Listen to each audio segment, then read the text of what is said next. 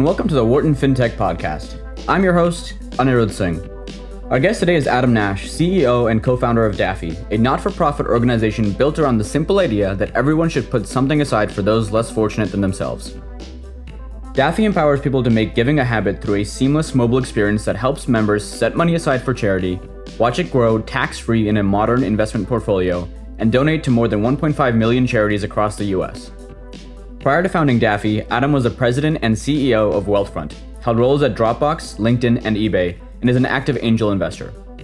In today's episode, we discuss what it takes to be a great product manager, Adam's lessons learned from Wealthfront, his motivations to start Daffy, and much more. For interested users, I've also included a promo code for Daffy in the episode description. Hope you enjoy the show. So, hello, Adam, and thank you so much for joining us on the show today. It's a pleasure to have you on here with us. How are you doing today? Where are you calling in from? That's good. I'm, I'm calling in from uh, Daffy headquarters in, in Los Altos, uh, right near Stanford in Silicon Valley. There you go. Got to get all that good talent coming out from Stanford. It's competitive. Um, the yeah. great thing about being a remote company is uh, you can hire from anywhere. It's fantastic. Fair enough. Good news for us Wharton students, I suppose. Um, but anyways, let's let's just jump right into it. So, uh, for listeners who might not know, uh, could you just give a brief overview of your career to date and uh, how you became involved in fintech? Uh, sure. Um, I came out of school um, as a computer science uh, major. I, I, got a bachelor's and master's in computer science from Stanford, focused on human computer interaction. I went right out of school. I, I, thought I was joining a company, real exciting company uh, run by Steve Jobs called Next. Um, but in the middle of my interview process, it was acquired by Apple. So I ended up my first job working on Rhapsody at Apple on a framework that was called Web Objects, which was uh, kind of hot at the time. Um, only stayed at Apple a little less than two years, jumped to a startup in the late 90s because, well, everyone jumped to a startup in the late 90s. Um, that startup went public in 1999 um, because all startups went public in 1999. And then I went to business school. Um, I was in venture capital for a little while, uh, did good stints, multiple tours at, at companies like eBay for Web 1.0, ran product at LinkedIn for four years through the IPO in 2011. And that was really when I started getting involved with fintech directly. I, I ended up in EIR at Greylock Partners, um, which is a great firm. And they didn't have a fintech practice. I don't even think that was the, they had a name for it. Um, but I started seeing a number of founders pushing into areas of building effectively financial applications and services for people um, with modern techniques. And so it was actually at Greylock uh, that I met Andy Rachleff and um, ended up joining Wealthfront. I was CEO there for four years. After that, I did another stint at Greylock, ended up helping Dropbox out for a couple years, uh, running product and growth. And in 2020, I left Dropbox and uh, started working on Daffy. Amazing. And uh, you mentioned a little bit about your product experience there. Uh, and I saw on your Twitter profile, you've got a, a post uh, pinned there about being a great product leader. Um, would just kind of love to get like some of your thoughts on what it takes to be a, a good product leader and maybe which parts of your career have helped you develop that skill the most. Yeah, happy to talk about that. I mean, product is and product leadership in general is an area I'm fairly passionate about.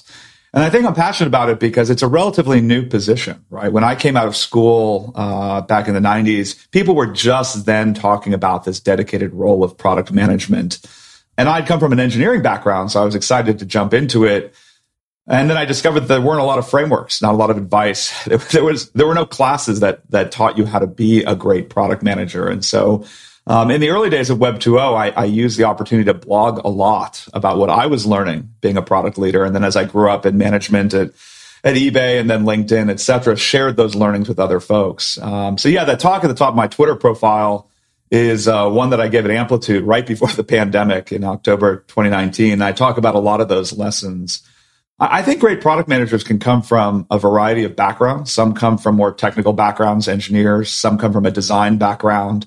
Um, some come from a business and strategy background. I, I, think any of those can be successful if they work hard picking up the other skills and frameworks in terms of how to look at problems. I think in the end, the key though to being a great product leader is just taking responsibility for the product, right? You know, one of the hard parts about being an engineer or designer is that there's so much involved in your craft. It's easy to get caught up in the priorities of the craft itself rather than the end goal, which is actually delivering a product and service that is is a viable business. And the product manager is the one role in my view that actually has to take responsibility for all those things, building something great for the customer, building something that technically can scale, is interesting and, and powerful and adds value, and then also can be the heart of a growing and, and self-sustaining business. And so um, I think product leadership is a fantastic discipline for people who have a, a variety of interests in technology and design and, and business. Um, I also think it can be a very frustrating position for people because very often they jump into it and realize they don't actually have control over anything, right? Most usually product managers don't have people reporting to them. Um, they don't actually have the authority to force decisions to happen. And so it, it's a great, great area, though, if you want to learn about leadership and how to actually align a team towards a goal and success without actually doing all the work yourself which sometimes I remember as an engineer that was the solution that I took. Fair to say that product leadership's a good uh, was a good stepping stone for you uh, to take on like a CEO role later on. Oh uh, yeah, for sure. I, I, think I think there are a number of places that CEOs can come from, but there's no question for people who aspire to being a founder or a CEO someday. A product is a is a great role because it trains you a little bit on interdisciplinary issues. It forces you to learn what all the different functions do, where the value is created. And in general, like I said, it, it, ends up being a role where you have to learn how to lead a team without actually having the mm-hmm. team report to you. Um, one of the funny things about becoming a CEO, of course, as many will tell you, is that even though technically everyone does report to you, you often find that if you have to control the situation through direct power, you, something's already wrong, right? You haven't haven't used the other alignment techniques. So I find that when product leaders take the CEO role or founders, um, they tend to lead with a certain type of style that isn't authority driven, but goal driven, right? How does everyone understand what you're trying to do, why you're trying to do it, who you're trying to do it for?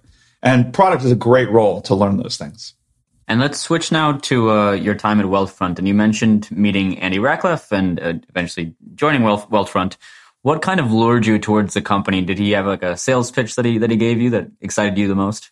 Uh, he did have a sales pitch at the time. I'm not sure it was it was the right one, but uh, he, he was always trying to make it work. I mean, Andy was very passionate about the belief that that there had to be some way to get sophisticated financial advice um, and management of money into the hands of people through software. He was just a very strong believer.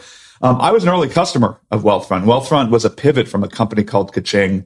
It launched the modern product in December 2011. I think I signed up a few weeks later, one of the first customers. Um, and so he knew me. He knew me from reputation at LinkedIn. Um, he knew that I was interested in the area, and I had some friends who worked for the company. And so I remember him coming down and, and talking about Wealthfront. Um, I had been fascinated by fintech, um, or at least what we now call fintech at the time in 2012. But I struggled when I talked to companies about what business model they were going to use to get to venture scale. Um, and so when I met Andy, um, we talked about that. We talked about the business model. We talked about growth and how you're going to acquire enough customers. Um, but he and I both agreed that the AUM model for an investment manager was going to get you to venture scale if you could have a service where you could acquire customers relatively inexpensively. And I saw a number, he shared with me some of the data, and I saw that at the time they just rolled out invitations and referrals for Wealthfront. But it looked like one in eight people who received a Wealthfront invitation actually accepted and opened an account.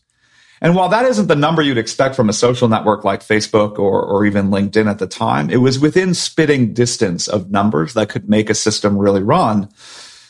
And I realized that if you could build something like a Wealthfront, which had a business model that would scale, um, where most of your customer acquisition would be free, you could make that thing work, or at least it had a good shot of it. And so I was excited to try. You know, i have always been a big believer that there's not enough personal finance education in the US. Um, a lot of the best services are really economically isolated with the ultra wealthy. And um, the idea of putting it in software so everyone could have access to it was just uh, incredibly appealing to me. And the product problem of could you get people to trust a computer with your money? I just found fascinating and reminded me of a lot of previous problems uh, that I dealt with in my career. And so jumped in uh, in December 2012. Um, I think the company at the time had about 1,500 customers about 70 or 80 million in assets under management and uh, had an exciting four years growing the company and really, I think, convincing most of the industry that it was possible to build companies like that. Yeah, it's interesting you mentioned like uh, the business model questions you had early on with Wealthfront. I just talked to, I just had an episode come out with a partner at Insight, and he said pretty much the same thing where in the early days of what is now fintech, uh, they were a little hesitant to make some investments because they weren't sure if they wanted to treat the company like a tech company or a, uh, a specialty finance company, and, and how the you know the multiples would scale there. And the, the pendulum has swung so far the other way. It seems from 2012 to now, where it's uh, maybe the business model is not you know considered enough when looking at investments. Uh, so it's interesting to see that. Yeah, it's um, an amazing thing. But business model, I'm I'm a big believer that the business models really matter. I, I wrote a post mm-hmm. years ago about how founders have to be more thoughtful about the business models that they choose for their product and services. Because I think in the case where your product works, where your business works, you will scale and you will hire more and more smart people. And those incentives really do steer the way that the business grows up, right? When I, you know, I've had the good fortune fintech, for example, you know, at Wealthfront has an AUM based model. Acorns has a subscription based model. Um, the back end of Acorns and Wealthfront are not significantly different, right? The capabilities of those technology platforms, what features they can offer, there are some differences, but most of those differences are a product of the customer bases that they're pursuing, which I think is also related to the business models that they chose, right? So, um, I mean, both businesses have been very successful. Wealthfront obviously now has almost half a million customers, over 27 billion in assets under management. Acorns has more like 5 billion in assets under management, but I think over 10 million accounts, um, close to 5 million paying customers. It's, it's really an amazing business by itself. And so, but yeah, in the early days, all we had to go on were just very few companies, right? No one had a practice doing this, right? Intuit had been big back in the day in Great Plains. PayPal obviously had made it, although anyone who was involved with PayPal in the early days didn't really want to do it again. Like I think they had to take a breather for a while because um, it was hard. And uh, and so even you know ten years later, the number of people who were willing to believe that you could build a venture class business in the area was small. But 2012 was an exciting time. I met some wonderful founders there. Um, people were starting out. That's how I met you know Brian Armstrong at Coinbase. He had just raised his seed. Um, you know, Candid Credit Karma had just gotten going. I remember meeting in 2013 Henry at eShares, um, which became Carta. And so it was really an exciting time. We were doing Wealthfront, Credit Karma was going, Coinbase was going. So, and, and Ribbit had just started at the time as a dedicated VC to fintech. So um, it's amazing to think where we came in the last 10 years. Incredible. Yeah, that's a really cool story. you mentioned being uh, fascinated about personal financial management. Um, just curious if there's like any anything you took away from your time at Wealthfront, any like common misconceptions that consumers have about their personal finance management? Well, I mean, Wealthfront is a, is an interesting turn of the crank because the idea with Wealthfront once again was: is there a group of people that will trust a computer to manage their money, and and what would they trust? And so one of the things that Wealthfront decided early is that if you wanted the most trustworthy system, and if, if, if all money businesses are fundamentally about trust with the consumer, then the most trustworthy thing would be the thing that has the best academic grounding, right? If you've gone to any high quality school, not everyone can get into Wharton, but you know, if, if you've gone to a high quality school, you learn about portfolio construction, you learn about how to think about asset classes and expenses and long term returns and um, and all these different things. And so the idea behind Wealthfront was to build that all into software so that anyone could have it. You didn't have to go to Wharton to know how to construct a portfolio. You didn't have to work for an endowment um, to know how to construct a portfolio out of different asset classes. We could do that for you. And, and that idea was a, was a great one. And it was very controversial at the time, right? People, mostly before Wealthfront, people associated online investing with active investing and stock trading, right? That was the 90s, right? It was self directed. It was people who wanted to take their money into their own hands and make investments. And so the idea of delegating right? People who didn't want to manage the money themselves, trusting a software based system with it, um, was really hard to imagine at the time. Um, now, of course, I think we, this is just how, this is how technology rolls through society, right? Like people today have a different attitude towards technology than people did even 10 years ago, 20 years ago, 30 years ago. We trust computers with a lot more. In fact, in many cases, we trust the computer more than we trust people. Like how many people want to ask someone for directions now versus using Google Maps. I'm sure there's a few, but for the most part, we actually trust the computer more to guide us. And I think that's a long term trend. I think we're going to continue to trust computers more and more with aspects of our lives. I mean, even Daffy um, represents a little bit of an extension of can we trust software? Can we trust a service with helping us with something as important as how we give? This is all about us getting used to having help with our lives um, from software and services built over this amazing infrastructure we keep innovating on. And let's talk a bit more about Daffy now. So, could you kind of talk a little bit about how you decided to found Daffy and what was the problem that you were looking to solve with the company? Well, like a lot of things, uh, Daffy was a convergence of a few different ideas. Um, I remember when I was at, at Greylock as an EIR, I had a number of different ideas. And one of the lists I had was different financial products that had not been reinvented yet. And I had a donor advised fund at the time for almost a decade. I thought it was a great financial product. It just turned out that no one knew about it, right? Like if you had not been an executive or founder with a liquidity event, if you didn't have a high end uh, advisor, wealth manager, or accountant, um, you probably didn't know that a donor advised fund existed. Um, but by itself, that didn't seem like a big enough idea. It seemed like a feature. When I was at Wealthfront, I always thought that we would eventually roll out a donor advised fund, right? It seemed like another account type. But I think the pandemic changed everything, right? You know, so I had time off. I was thinking about different things. And what I saw was this incredible bifurcation, this, this split between people who actually, despite all the emotional and medical stress of the pandemic, if you were in the right industries, right? If you were in tech, if you were invested in stocks and crypto, actually the pandemic was good for you financially, right? Like most people saw their portfolios balloon, companies went public, valuations went up. And so there was this dichotomy, this split between if you were in the right industries doing well, and then of course there are millions of people not doing well. And I saw people reinvesting themselves in their communities, caring about what was going on near them. And so the idea of saying, well, what if we reinvented the donor advised fund, not as a financial product by itself, but as the heart of a community? What if we took that old fashioned idea of putting money aside for those less fortunate than yourself, right? It's something probably, you know, maybe your grandmother taught you at some point, uh, you know, some authority figure, this idea that no matter what's going on in your life, good, bad, or ugly, there are people less fortunate than yourself. And you should remember to be grateful for, for what you have and put money aside for those less fortunate than yourself. So those ideas kind of stewed together. Alejandro Crosa, who's my co-founder, um, was one of my favorite engineers to work with at LinkedIn. We had been talking about doing a company for over five years. Um, and he had done some early work with Donors Choose, right? He had worked at great companies since LinkedIn, you know, Twitter, Slack, etc. Real amazing talent. Um, but he was very passionate about this idea of could we use software? Could we build a system that helped people be as generous as they want to be?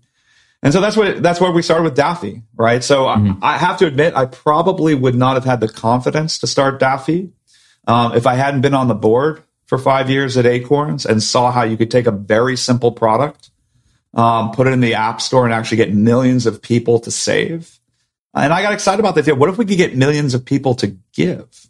Right? What mm-hmm. if those same features, what if all that behavioral finance, all those clever ways that we figured out how to get people to trust software with money, what if instead of just helping people to spend or helping people to save, what if we help them give? Right? Why couldn't we make that happen? And, and that took us down the path. Um, and we, you know, we formed a company. Um, fortunately, Ribbit Capital was willing to do our seed round and, and get us on, built a team and spent a, almost a year in stealth working on what we launched in September um, as the first version of Daffy. Yeah, that's that's an incredible story. Uh, I saw on the website Daffy has three types of portfolios for uh, for its customers: standard, ESG, and, and crypto. Um, could you kind of define the three and, and, explain how you came to you know decide that these are the right three for you? Yeah, well, very happy to. Um, I mean, in the end, our mission, right, at Daffy is very simple. We want to help people give more and give more often, right? Like that's that's what we're focused on. And it turns out one of the reasons some people didn't like the idea of a donor advised fund is they didn't like the idea of putting money aside and having it sit uninvested right? They were worried they were missing out on gains. And so having investment portfolios is a part of the product puzzle, right? So the idea that you can put money aside, get the tax benefit today, um, but that money is still invested helps people be more generous and put money aside. So what we wanted to do with the portfolios is actually cover a broad range of interests. Um, there are some people who really just want to go by the book. They want a standard portfolio of low cost index funds. Um, we launched three standard portfolios. They're all Vanguard ETFs, kind of asset allocation that you'd expect. Um, but it's a good low cost diversified portfolio. I think it, it, clocks in right now at an average of four basis points, right? So very low cost. There are quite a people though who want to give, who want more of their values in their investment portfolio. And so we took a number of BlackRock ESG ETFs, et cetera, and constructed similar portfolios. They're slightly higher cost because ESG funds are higher cost. Um, but for folks who want that alignment and want an ESG portfolio, we provide those as well. And then, of course, it's crypto, right? It's uh, it's the 2020s. Um, crypto is no longer a secret. This is not something you know. In 2012, when I'm reading, you know, the Bitcoin white paper, there weren't that many people who were that interested in it. Uh, but today, millions of people are interested in it. And so we offer three crypto portfolios, one that's diversified. So all the traditional asset classes, stock, bonds, domestic, global, um, but also a crypto allocation using an index fund put out by Bitwise Investments. Um, and then two pure crypto portfolios we offer based on our partnership with Coinbase. Um, one is a pure Bitcoin portfolio, and the other is a market cap split between Bitcoin and Ethereum, roughly. so I know that one of your goals with Daffy is to make giving more accessible. Uh, would love if you could just share uh, with the listeners like how you've done that through Daffy and how the cost structure differs a little bit from other uh, similar firms. Yeah, well, uh, it's a great question. It was something we thought a lot about because, as I mentioned before, business model is a very important aspect. I think when you're starting a new company, a new service, and we purposely made Daffy accessible to as many people as possible. So, you know, even Vanguard, a firm that I love, the minimum to open a donor advised fund there is $25,000. And even when you open it, it's 60 basis points, right? So having, you know, an account with them is, is actually very expensive. Daffy is free under $100. Um, and then above $100, we charge just $3 a month as a membership, um, which makes it much less expensive than the other products and also much more accessible. And we actually think that this is important for the industry. Um, I, have come out and said that I think that the AUM model is actually bad for donor advised funds, is bad for the industry because unfortunately it has a conflicting incentive, right? If you have a $10,000 donor advised fund somewhere and you give away $2,000, well, that firm just lost 20% of their revenue. So they're just not incented to have you give money. Um, we set up Daffy to be ambivalent, right? We just want you in the community. We want you committed to giving. And so we felt that the membership model, just like you'd see at a community center or local church or synagogue, was actually a much better model for running a donor advised fund. And so at $3 a month, this is what we saw at Acorns. You know, basically anyone can do that. Yeah. And, and the website mentions like making giving a habit. And I think it's very important that you have, you know, these three different types of portfolios on the same platform, making it easier for, for consumers to kind of focus on their ESG investments along with their other investments as well. Can you talk about that that statement of like making giving a habit and and what kind of nudge you think people need uh, to make that part of their daily or you know yearly investing? Yeah, you know, it, it's very interesting. This idea of making giving a habit comes from the basic behavioral finance insight, which is that if you make a commitment and automate a financial problem, you get much better consistent performance than if you just do it transactionally. I mean, you and I both know the amount of money that people would save for retirement would be much, much lower if people had to remember to write a check or if some friend had to ask them, right? The best way to save for retirement is to pick a number that you want to save and have it come out of your paycheck every time, right? You don't even see it. It just accumulates, right? And so actually there's a lot of research behind this. And what was interesting, one of the things that we looked at when we were thinking about Daffy was, is there similar research about giving, right? Is there any research that suggests that if you automate putting money aside, that you actually end up giving more money. And not surprisingly, it turned out there is. You know, Richard Thaler wrote a paper um, with Dr. Benartzi, who's one of our advisors, back in 2004, famous paper on improving retirement saving through pre-commitment, right, through automation. Mm-hmm. Um, and we found a similar paper in 2006, a derivative that actually said that it would increase giving by up to 32% if you had this pre-commitment. And we had seen the same thing in our user research and customer development right? People had a number in mind that they thought they should be giving every year, but no one got around to doing it. Everyone got busy, mm-hmm. social life, professional life. I mean, we had a pandemic. There's a lot, there's a lot going on. Um, and so what, what ended up happening is we said, we'll build that into the product. And so um, I called this a few weeks ago. I actually called this a challenge to the industry. I call it the generosity gap. I mean, the U.S. is amazingly generous. I think in 2020, the U.S. gave about $471 billion to charity. And 334 billion of that came from individuals, like that weren't big foundations or, or companies, et cetera. Over 300 billion. I mean, think about that. Like that's, that's more than a percent of GDP. In fact, the total amount is more than 2%. I mean, there are entire sectors of the economy significant sectors that are smaller than that. I think agriculture is less than 1% of GDP. So most people focus on how big that number is. But for us, we said, why can't that number be bigger? Right? It looks like actually people are not giving as much as they can. They're not even giving as much as they want to. And so a lot of those same techniques that we use at Acorns to help people get in the habit of saving, we use to get in the habit of giving by separating that problem. We, we believe that if people just pick a number, we, we don't even care which number it is. Everyone disagrees, by the way, on how much they should give. But whatever your number is, make it a goal right? People have fitness goals, they have health goals, they have professional goals, they have personal goals. Set a goal for giving, automate putting that money aside, and then you can focus on the real problem, which is finding causes and organizations that you believe in, where you actually want to help them by sending some of that money. And, and the wonderful thing about the Daffy product is it lets you do that. It lets you separate those two problems, right? The, the problem of how much you can afford to give is separated from who do you give the money to? Mm-hmm. That 32% number you gave for how much donations or, or giving increases uh, when it becomes automated is, is really astounding. And I can't help but think about you know the current crisis in Ukraine and, and how much money or how much donations are being sent to the country right now um, to kind of support them and, and just kind of drawing parallels there to how much people are willing to give and you know if we make that process easier how much more we could do with it so uh, incredible product thank you for sharing that I want to transition a little bit to talking about you know, starting a not-for-profit organization, which I believe Daffy is. Curious if that was like, you know, you've had a lot of experience with for-profit organizations. Curious if the process of starting a not-for-profit one was a little bit harder, easier, some challenges you didn't expect beforehand. Well, everything is is hard the the first time, and I have never started a non not for profit organization before. But like anything, I think with technology and and and in general with entrepreneurship, you have to be willing to learn.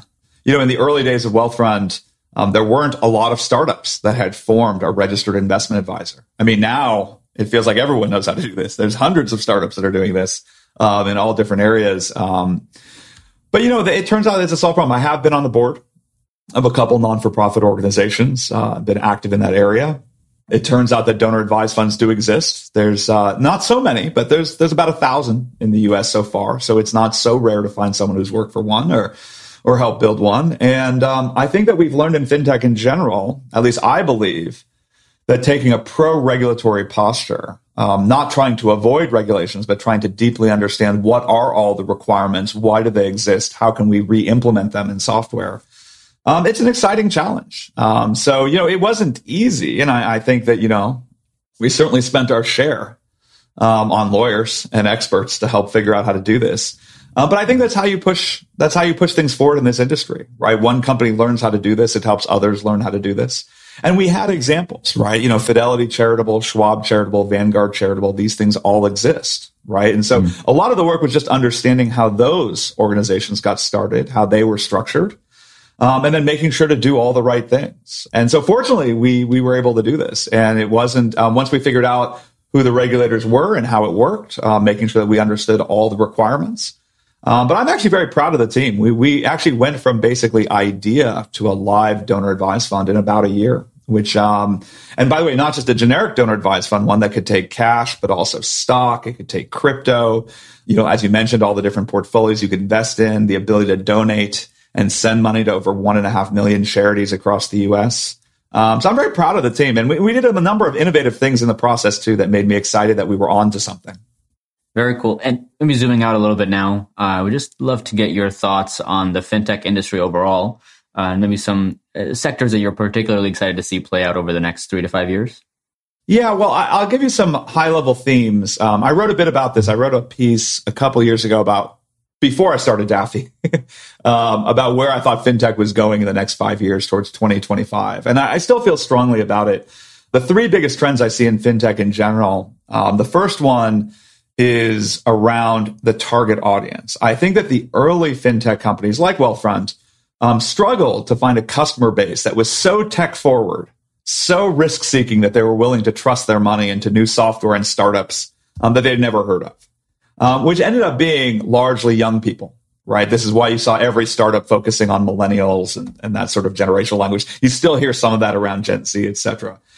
I think the pandemic changed all that. I, I think everyone was forced to trust computers a lot more during the pandemic and being remote. I mean, even my parents you know, who are near retirement um, and used to always deposit their checks by walking over the bank once once a week, actually uh, got over the hump to using their their phones to automatically deposit checks and schedule all their transactions and use Zoom. And so, I, I think that this idea that fintech opportunities now are only for young people, I, I think is dated. And I think we're going to see over the next five years services for all generations and age types, which is exciting because there's a lot of financial problems that happen uniquely at different times of life. And so I'm excited about that. Um, the second set of opportunities I see are very much um, getting away from single player games. Um, sorry to borrow the language from gaming, but um, and moving to multiplayer. Um, in the move from Web 1.0 to Web 2.0, this was one of the big changes that happened. Uh, but fundamentally, single player games are easier to get started because, and think of money, right? Do I trust my money with servers? I make that decision myself.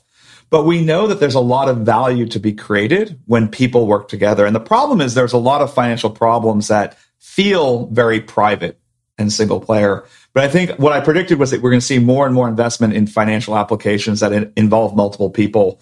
My angel portfolio, I see features where, you know, how do you solve the financial problems of roommates living together, right? How do you solve the financial problems of a young person supporting someone who's retired? and maybe you don't want to see make financial mistakes, right? Someone older. All these ideas I think are fantastic. These intergenerational ideas, group ideas, etc.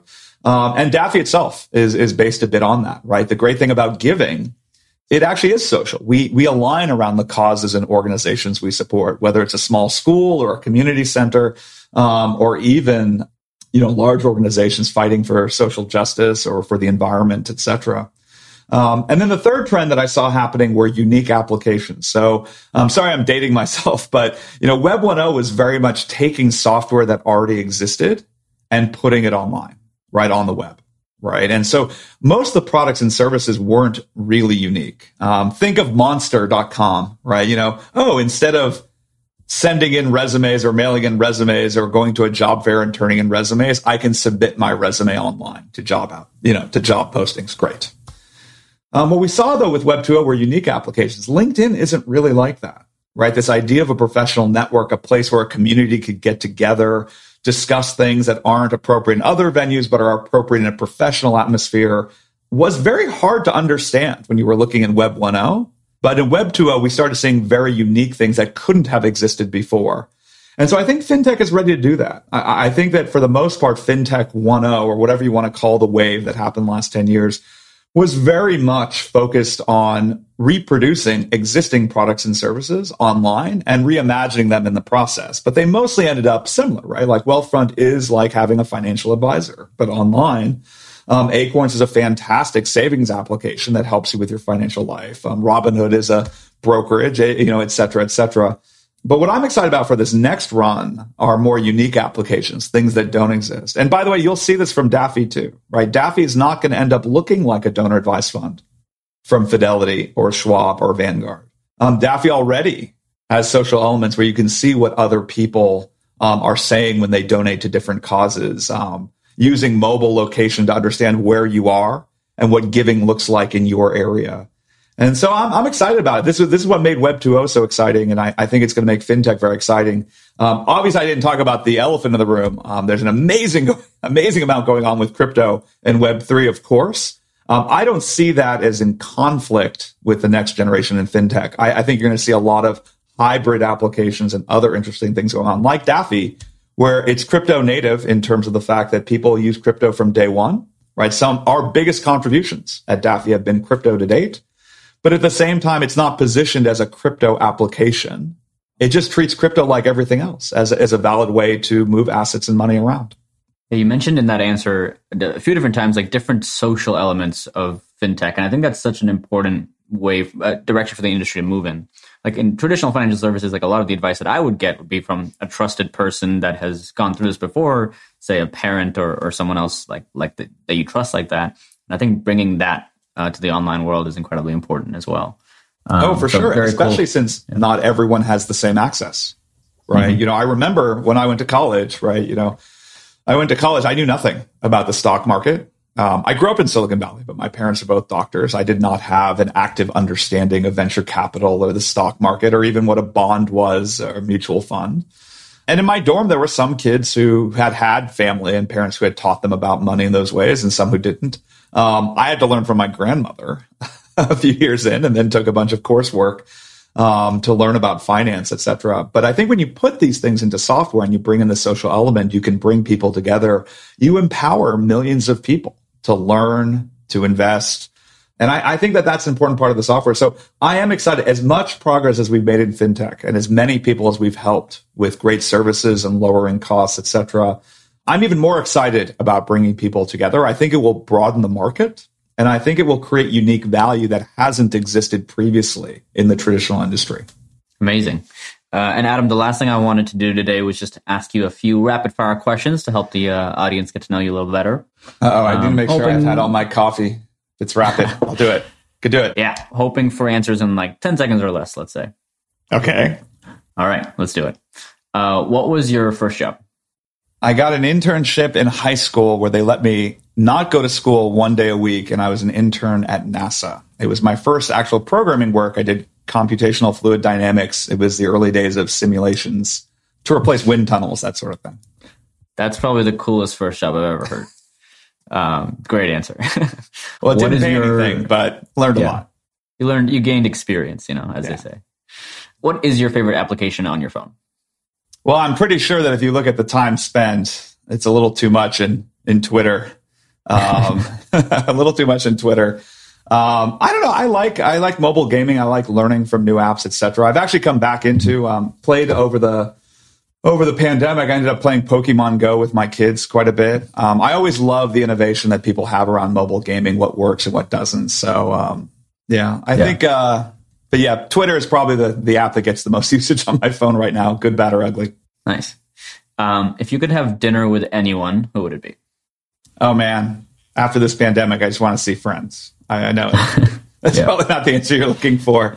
No, that's um, great. But uh, honestly, I, one of the things I'm most excited about with the pandemic receding is just seeing seeing friends, colleagues yeah. again. Yeah. Uh, what's your favorite movie? Oh, that's a great question. I think it's hard to top Groundhog Day as almost a perfect movie. I mean, yeah. right now it feels like no one can tell a story in less than 10 hours with the whole season on streaming. Groundhog Day is short, it just, but it's amazingly perfect and it captures those little time travel elements and a little bit of humor. I don't know. Uh, rewatched yeah. it over the, the break, but felt uh, it definitely was a good pandemic movie. There's no question. Nice. Yeah. All right. Last question for today, Adam, and you can take a little longer on this one. Sure. Uh, what does success look like for you and for Daffy? I mean, those are very aligned right now. I mean, I've been very fortunate in my career. I'm on the board of, of a couple of companies. I've been an angel investor in over 100 now and, and seen some of those founders do amazing things, right? I mean, Opendoor, Gusto, Figma are just incredible companies now. But for me, Daffy is intertwined, right? You know, what's the point of all of that success and that information and knowledge and, and trust if you can't use it to do something uh, important. And, and so for me, for Daffy, the excitement is what if we actually could build a community of millions of people who were all putting some money aside for those less fortunate themselves and having that community inspire each other, give, be more generous. Um, I think that's a new thing that should exist. Um, I think it's something that could exist. And I think if we can use software, if we can use all this great fintech innovation to help people give and, and inspire each other, um, it'll make a meaningful difference for thousands of organizations and the millions and millions of people that they help.